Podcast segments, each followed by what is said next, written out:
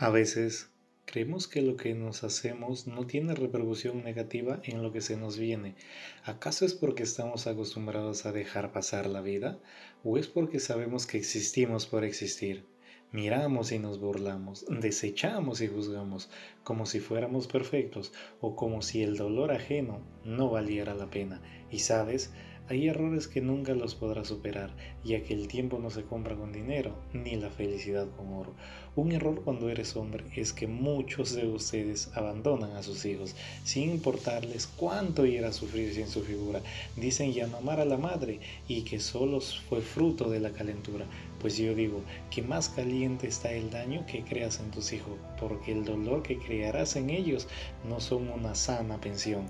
Un par de leches o un abrazo por presión. Y sabes, lo peor de ello es que ese niño al cual rechazaste crecerá y muchas veces no querrá ni tan siquiera verte. Hay madres que a pesar de ello enseñan a amar lo poco bueno que tenemos como hombres, ya que cuando nació ni tan siquiera quisiste darle un nombre.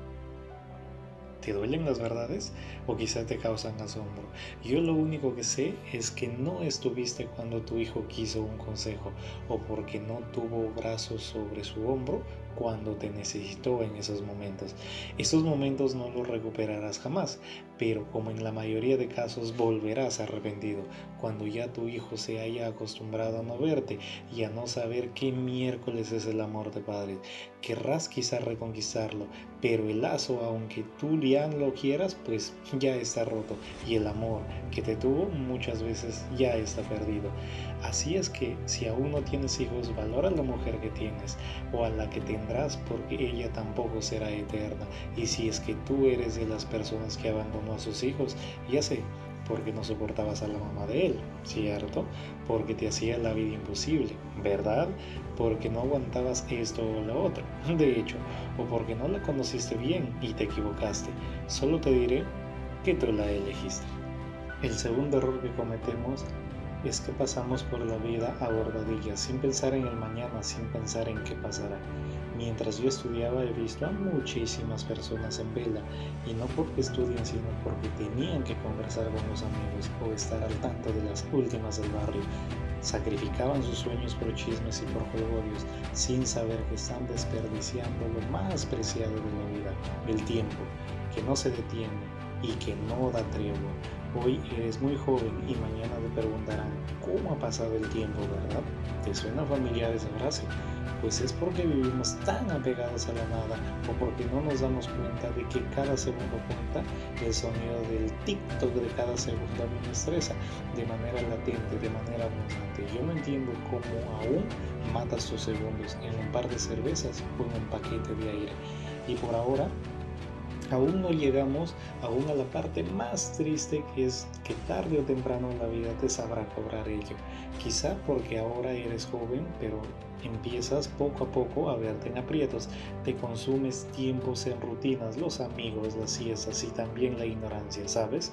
Un día al cruzar el umbral de los 40 juzgarás tus actos, ya cuando no tengas fuerzas de joven, ya cuando te hayas hecho mucho daño, entonces entrarás a una siguiente fase en donde no solamente te resignarás no por lo que hiciste, sino por lo que no hiciste.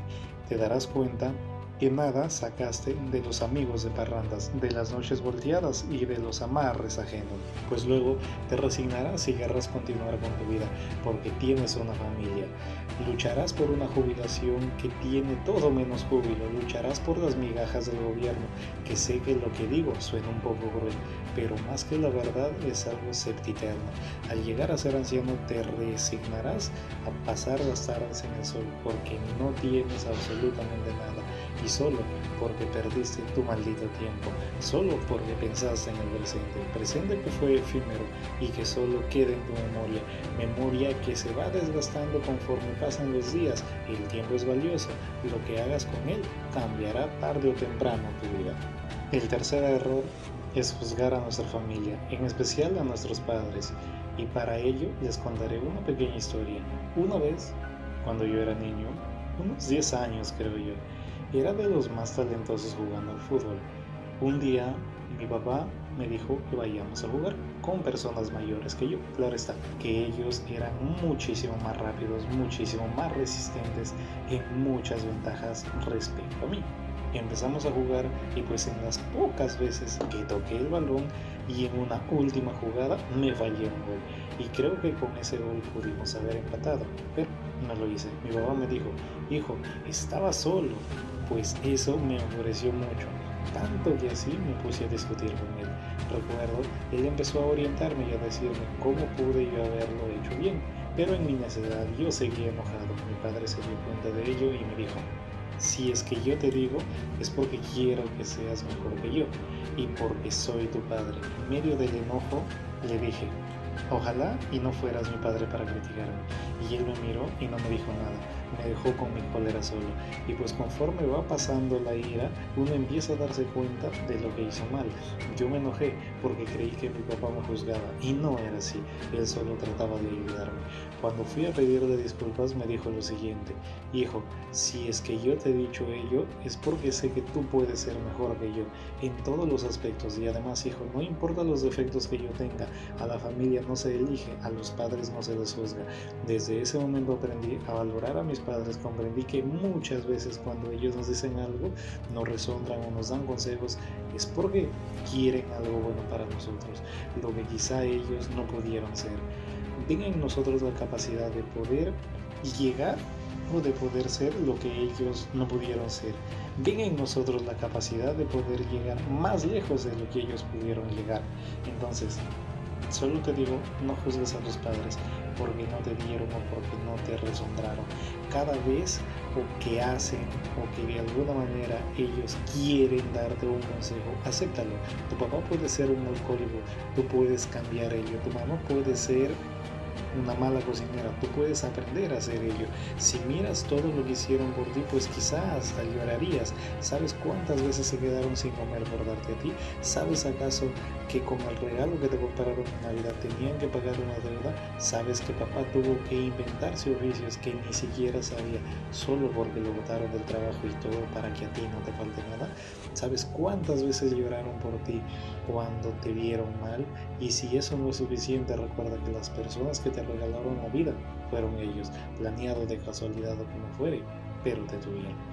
Cuarto error, el ser conformista. A la mediana edad que tengo he conocido personas en las diferentes etapas de mi vida y creo que la gran mayoría intenta hacer creer que con lo que tiene es suficiente. Yo no entiendo cómo alguien puede ir por la vida sentado pidiendo limosna ¿Cuántas veces a alguien he visto sin una pierna en una esquina, sin un brazo también en una esquina, trabajando? ¿Para qué? Para sacar a su familia adelante.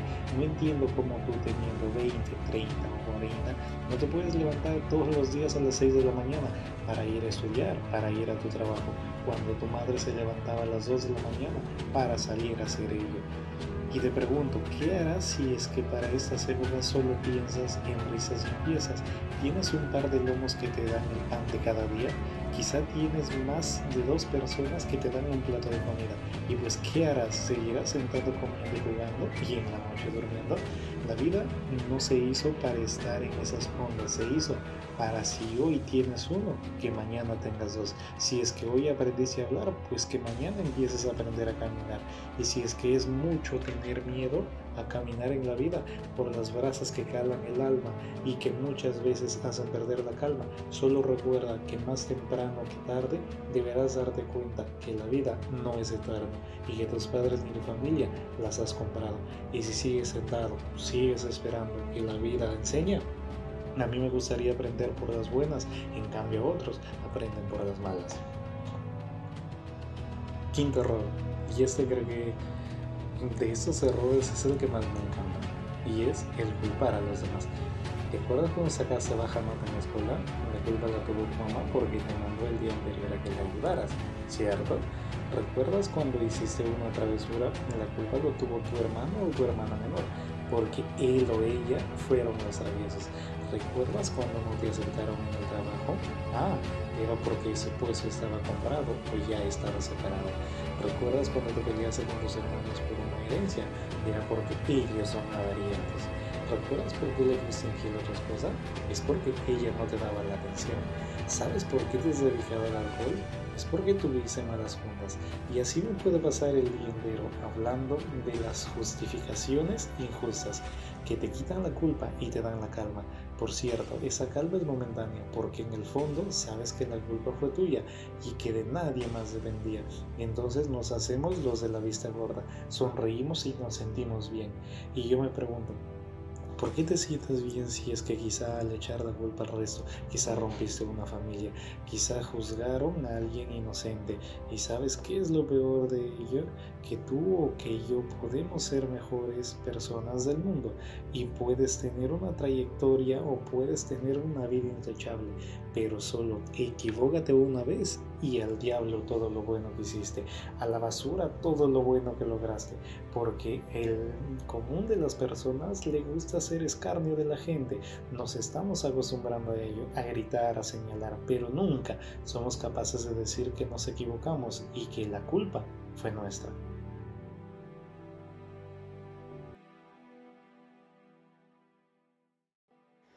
Para terminar, te quiero contar una pequeña historia. Cada vez que quieras contar algo de alguien, recuerda la enseñanza de Sócrates y habla de los tres filtros. Si es que alguien viene a contarte algo o a contarte un chisme, hazle las siguientes preguntas. La primera es, ¿has comprobado si es que lo que me vas a decir es verdad? Pues es muy probable o casi siempre te van a decir no.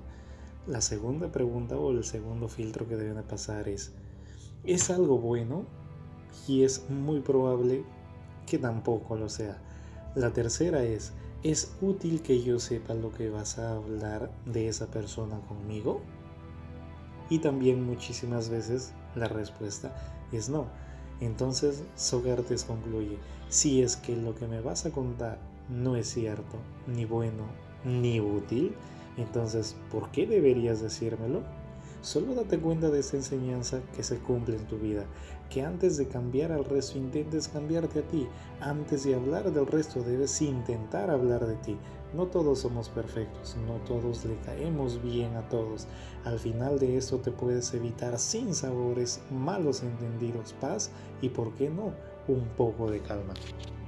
Hasta pronto contigo que me estás escuchando. Si te gustó este episodio, puedes seguirnos en este podcast. Puedes decirles a todos tus amigos y familiares que sin sentido y sin razón tratamos de aprender y tratamos de dar lo mejor de nosotros. No te olvides de encontrar tu límite y volverlo a superar, que de eso se trata la vida. Conmigo será hasta una nueva oportunidad y bye bye.